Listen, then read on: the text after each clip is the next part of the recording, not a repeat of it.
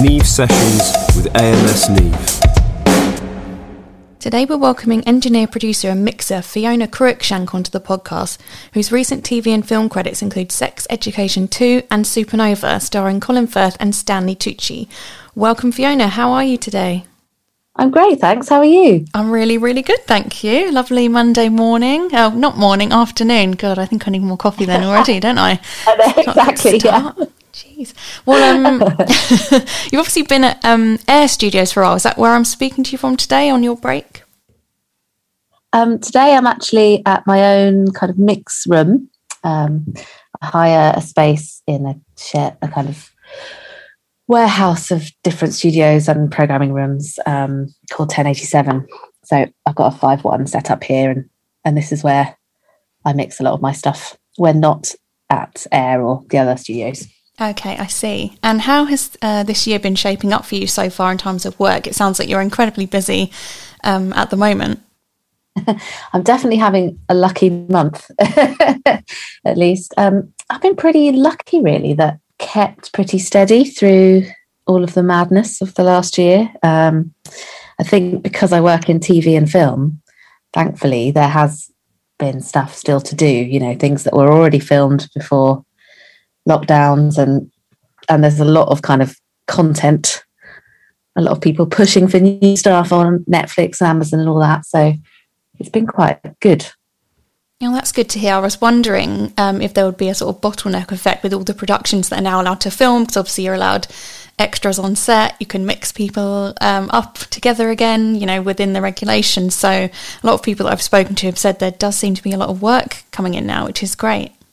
Yeah, no, it's amazing. I'm sort of wondering whether there'll be another lull at some point when we're back into like mostly filming and then you're there waiting to do post. But at the moment, you know, the studios in London seem pretty busy, and that's a really good sign. Well, so far so good then. And um, how did yeah. you adjust last year then, when it was, I'd say, in the deep part of the pandemic or um, you know the lockdown um, periods with all the studios closing? Were you able to mix and work in your own space still? Yes, and I think well, 1087 was probably closed for a short while. Um, as everywhere was, I guess, while we were trying to work out how to do things safely. Um, so I just set up at home, as many people did, you know, spare room studio, um, and carried on there. And I was really lucky actually because I was working on an album last summer, um, or in the sort of thick of it, the worst of it, you know. So I was able to keep going without really. We'd done a lot of the recording, so I was at the right place in the process, if that makes sense. Mm-hmm. Um, and we were able to continue remotely. So the sad thing was that we couldn't do it together in a studio the whole time. But the good thing was, yeah, to be able to keep working and and have the artist on Audiomovers and Zoom and you know send ideas back and forth and just keep mixing. Mm. And how different is it as, as, in terms of an experience when you're not there working with the artist or the other person you're collaborating with? I know it's something you can get used to, of course, but did you rem- notice that it was quite a lot different to what you thought? Like you really missed that interaction or anything? I definitely miss and need people. um, it's funny with mixing because I feel like it's always good to do a bit of it on your own, like to kind of, at least when you're getting started, you know, um, find sounds and be able to try things out without worrying about looking like an idiot. But um, but then there definitely comes a point where you lose time if you're not actually with the person you're collaborating with, um, doing things together. So, yeah, in an ideal world, I'd do both. Start the mixing on my own and then have someone come in and join me. Mm. Um, but yeah, it's still doing a lot of remote mixing. Most things are still remote. Um, and I think, like many things, I suppose, like who, people who work in an office haven't quite all gone back yet, have they? It's like it's going to take us a while to get back to normal. Yeah, and I expect when people do start, for instance, commuting on full and packed trains again, it will be a bit strange thinking mm-hmm. that how this used to be the way and now we're going to have to all adapt to it. And with things being busy again, I, I personally find it, I notice, I suppose, is the way of putting it when I'm in a busy place now, whereas obviously before you yes. wouldn't give a second thought to it, would you? No, that's absolutely true. Yeah.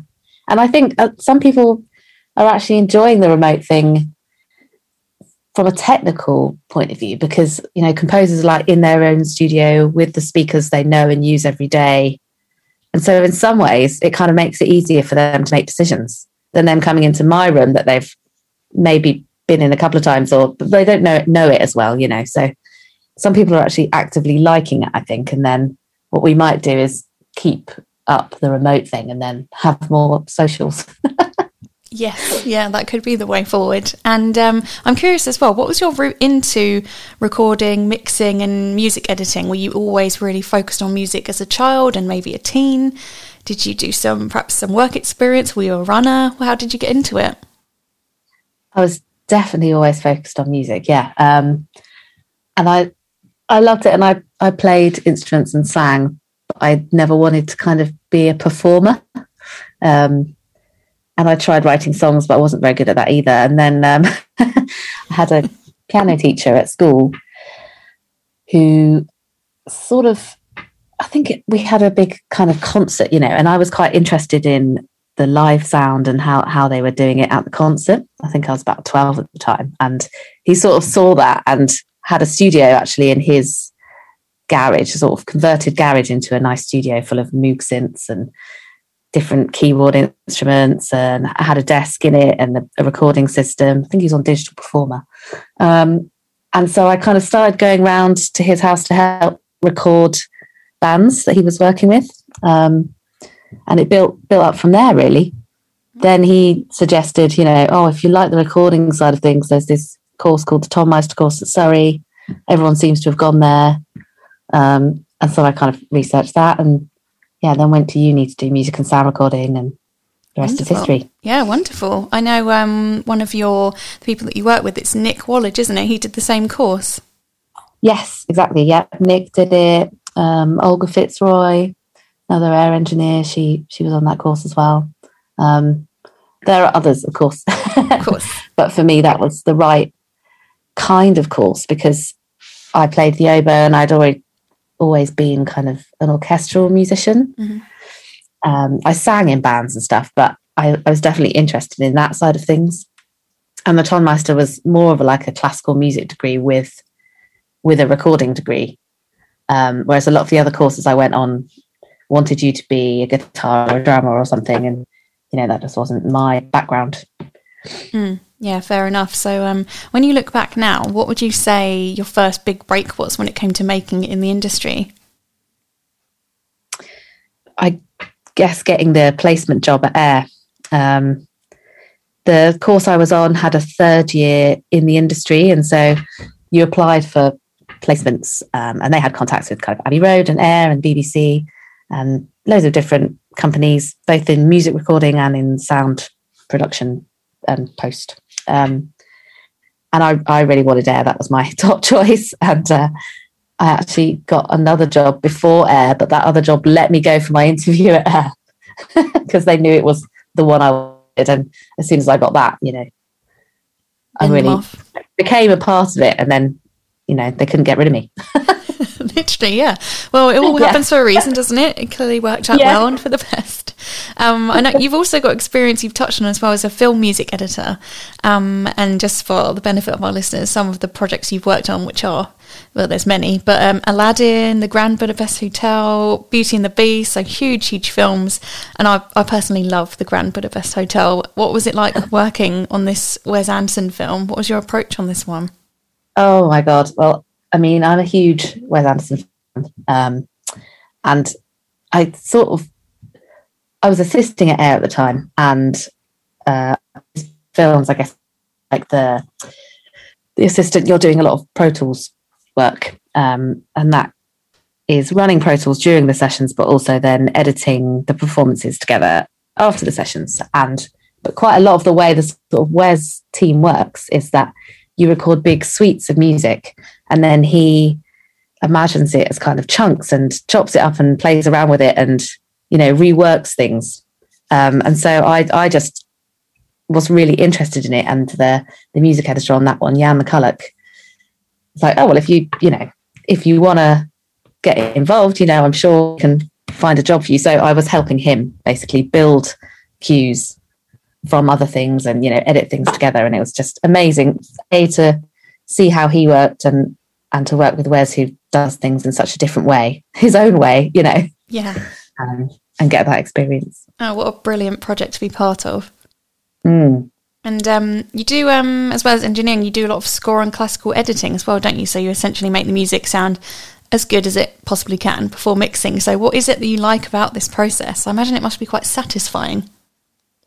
Yeah, it's quite creative. Um, you know, that's often the part of the process where you are picking out the very best bits to make the ideal performance, kind of thing. Um, certainly, doing an album like uh, Six Lethargies with with Keaton, um, I was producing it as well, so got all the was there on the recordings and you know taking furious notes on my score and everything. But then you get back and you put it together, and that's when you really hear this performance come alive. Everything you've kind of tweaked and every suggestion you've made and and every little nuance and every take they've done is slightly different. You know, so it's quite creative putting it all. Together.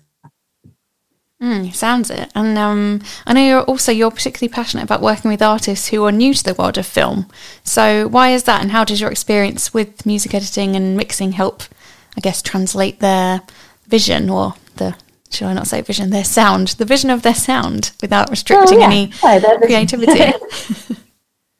yeah, I think um, because I grew up at Air for so many years and I got very into the kind of organizational side of the process, um, understanding how to prepare for a recording session, for example, um, and how to organize each music cue and how and what the people at the next stage of the process, the dubbing mix, you know, need from us to make their lives easier.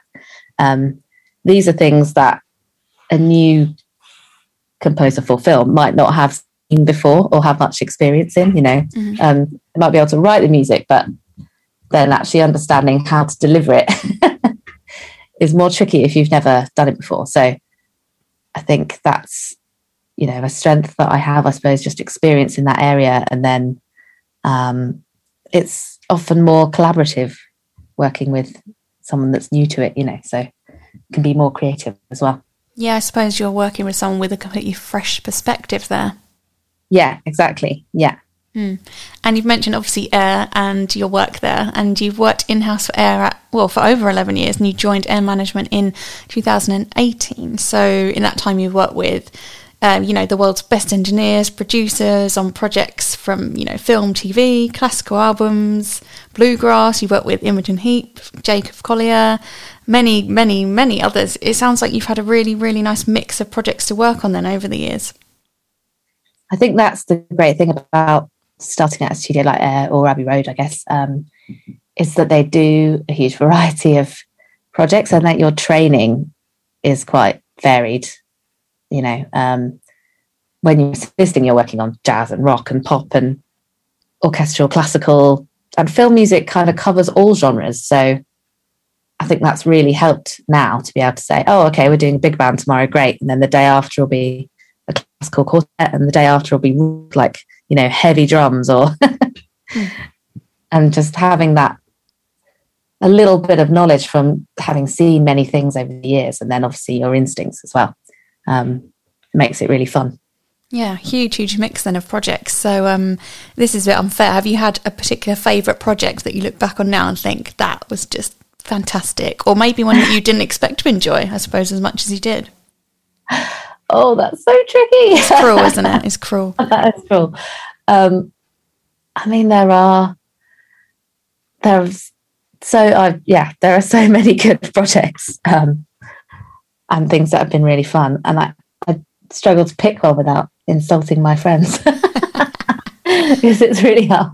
Fair Um, enough. Fair enough. but just like I can speak for like last week, for example, um, I got to record a score for a composer called Alberto Iglesias, and he was someone I used to assist a lot at Air. You know, when I was there on staff, and I just absolutely loved his music. But he's got his own team of people, and so I thought, okay, well, you know, he's one of the people that I'd have to say goodbye to when I stop assisting, basically. And then last week I got to record one of his scores, which was a real like pinch me moment because yeah, he was one of the highlights of my assisting career. Um, so yeah, last week was a good week. okay, that's nice then. Very full circle Yeah. as well. Full circle, exactly. But yeah, no, I mean, this job is amazing and fun. And if anything stressful happens, I seem to block that out. So it's really hard to choose the good bits. You must teach me those methods of blocking the stress out as well, Fiona. Yeah. And I'd love to know no. um, as well, what are some of the key things you've learned over the years of working at Air, working in such a prestigious studio with such talented professionals around you? Is there something that you think you can only really learn from being there, not from learning in books, for instance? I guess, yeah, there's a certain sort of personality side to it, or you can learn all the technical skills of of how to work a desk, or you know, which microphones might work. But the thing that I learned there was really how to run a session and how to kind of show your client and that everything's under control now. You know, you're taking a lot of the the burden. They've probably been working on this thing for months and months and months, and they've finally got to the point where they get to record and mix it, and they might have had no sleep, and they're probably quite stressed, you know.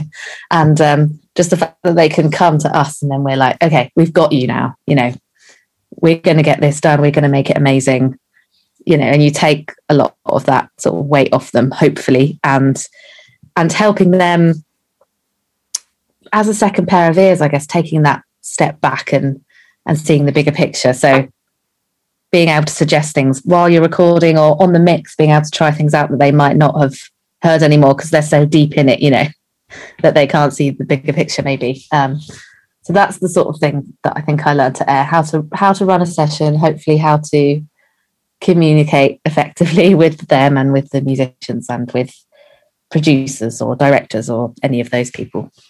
Mm, understand. Yeah, good advice there. And like you say, only things you could have learnt from from being there and actually doing it. Um, so some of your projects, of course, you've got loads, so it's really hard to pick. But I would like to just ask you about Sex Education Two because you worked on that as the score mixer, which is obviously probably everyone knows this huge Netflix show.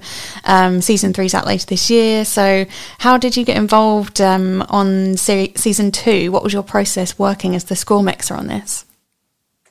Um, well, I work a lot with Oli Julian, who's the composer on the show, and he called me up and kind of asked me to get involved with the tracks. He was writing some stuff with Ezra Furman, and they'd been recording together abroad. Can't remember where Ezra's based now. Maybe is it New York? I'm not sure. But they- they'd been working together somewhere else anyway, and and then they've recorded a lot of the stuff. And then she was going to send us sort of some stems, and we were going to mix it for the show to be suitable for show kind of thing. So that that was my part of the process. Okay, okay. And um, have you seen all the, the series yourself, both season one and two? Yes. Oh yeah, absolutely. Big fan.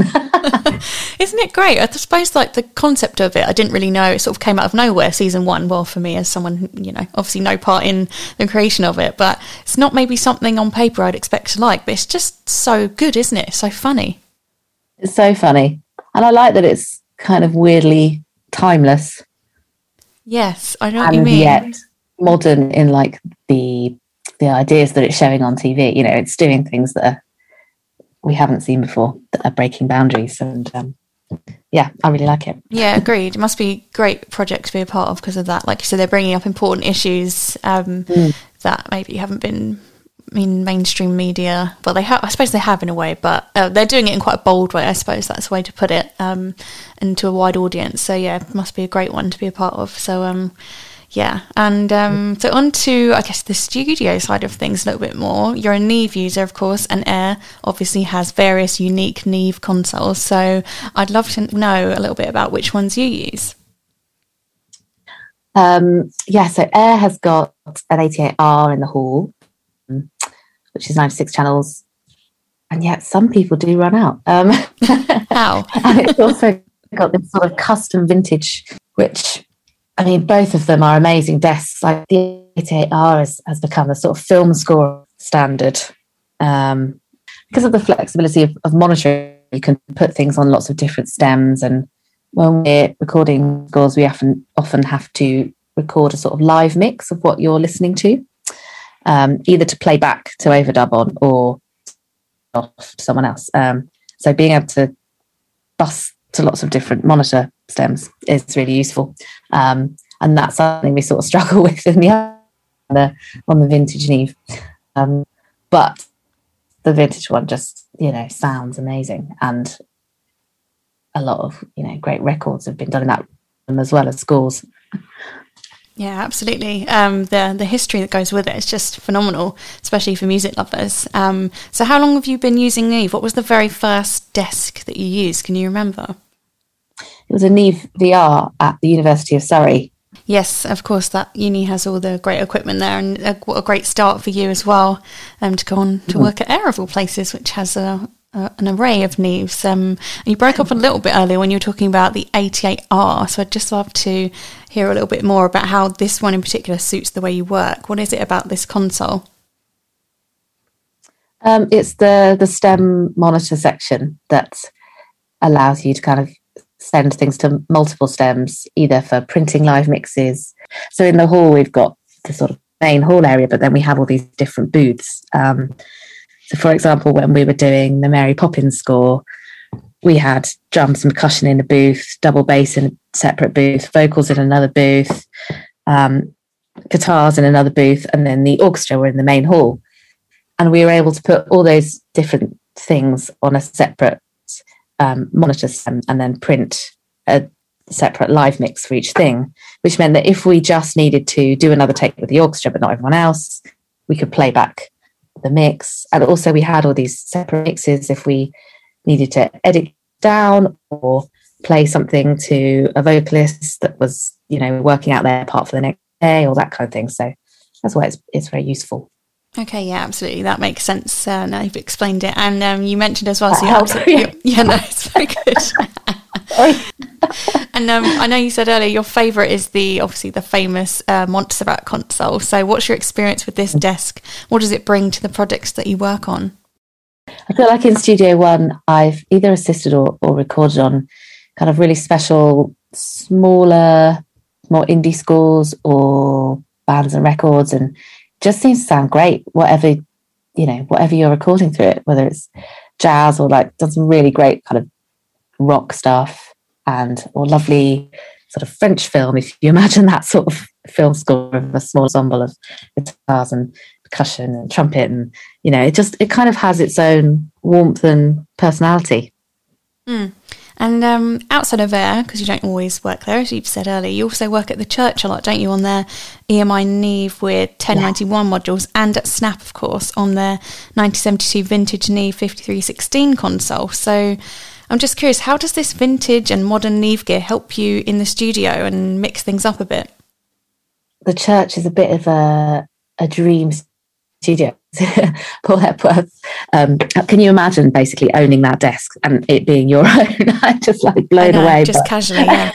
yeah, exactly. That's his, like just his. That's mental. Um, and it's just such a beautiful console, and everything you record through it sounds gorgeous. Um, but also they're just really satisfying to use. You know, there's, there's something about the the size of the knobs, but the you know they're just beautiful and satisfying and and sound incredible and I'm sure that they make a big difference to everything you know that I record in there. Mm, and uh, well, clearly you're doing a lot of different projects, so it must be doing something right. You rely on them, obviously, time and time again. They have that certain sound that you like, so that's wonderful to hear and they're intuitive. And i guess that my i didn't really come from the proper engineering physicsy side into this. So yeah I, i'm not that nerdy about the like real nitty gritty component parts of it mm-hmm. if that makes sense you know like different capacitors or that's that's not really my i'm not very good at that but the yeah the sound and the warmth of it. And obviously i understand how to use them but yeah the the neve i just find is is really intuitive for anyone that might be starting out on them as well. Um, whereas some other desks, I think, are more confusing to get started with and don't bring as much character for me. Okay, that's interesting to hear from your point of view there on as working on different concerts, as I'm sure you've tried a few. Um, I know a recent project you recorded on Neve is the Supernova film, which I mentioned earlier. So this is the film score by Keaton Henson, which you worked on at the church. So um, this looks like a wonderful film. I haven't seen it yet. I've seen the trailer. It looks very hmm. moving, and it's brilliant, brilliant actors in it. And um, so I'm just curious, what Neve gear did you use for this project then? Yeah, I was using the um, the big EMI desk at the church, um, and then pairing with that, you know, quite a lot of sort of valvey stuff. We were definitely going for a warm and intimate sound rather than too clean and classical. Um, and the the sort of idea of it was that you could hear every little movement of the the bow on the string and it was like you're really sitting next to the players, you know, because there's such an intimacy to the film. You're part of their relationship basically on this journey that they go on. And so we wanted the music to reflect that and be, yeah, really intimate, but also have the sound of, of that gorgeous room. Yeah, of course. And um, just from seeing the trailer, that does make sense um, that you wanted something warm and uh, I guess yeah, vintagey sounding, just to to translate that feeling of the intimacy of the of the two main characters, of course, going through really difficult time. It's um, looks like quite a moving film, so that does make sense now that you explain mm. your approach to that one. So it sounds like it was quite essential um, to the workflow. Then this um, EMI Neve with the is it the ten ninety one modules used on this one? Yes, exactly. I think that that room and and all parts of it, you know, both the, the acoustic and the desk and the and the mics and everything about it really was the ideal place for this particular score. Mm. Wonderful. And um, I take it you've seen the film uh, in its finished glory since it's been out. Yes, yes, absolutely. No, such a always such a treat. Um, and on that project as well, they were really good at sort of getting me involved quite early on. Um, and so I saw the film without any music at the very start. And then obviously we worked on it. And then so to see it all finished it's just so lovely. Oh, that's great you were brought in so early then. It must be quite strange to watch a film with no music whatsoever, I imagine. It is, yeah, definitely. No music at all is it's really difficult. um yeah. Because then where do you start? Such a blank slate, right? Yeah. Well, I mean, for for composers, they make a score, so they put music that already exists to the picture, and they try out different things. Um, and quite often, they're definitely not the right thing, but they bring the right feeling or the right mood, or you know. So we kind of got this guide as well from production. Um, but what Keaton's done is just, you know, another level. Yeah, well, I can't wait to see it. I don't know why I haven't yet. Probably because maybe it's not on streaming yet, and I didn't venture to the cinema at whatever time yes. that was. But um, it looks like it's going to win a lot of awards. If it hasn't already, I'm sure it has. To be honest. now, hopefully, yes, because it is really, really special. Yeah, a wonderful one to be part of. And um, if you're allowed to say any of these, because I know a lot of the stuff you work on is obviously quite confidential. Just um, how's the rest of your year looking so far? Are you busy with lots of projects coming up at the moment?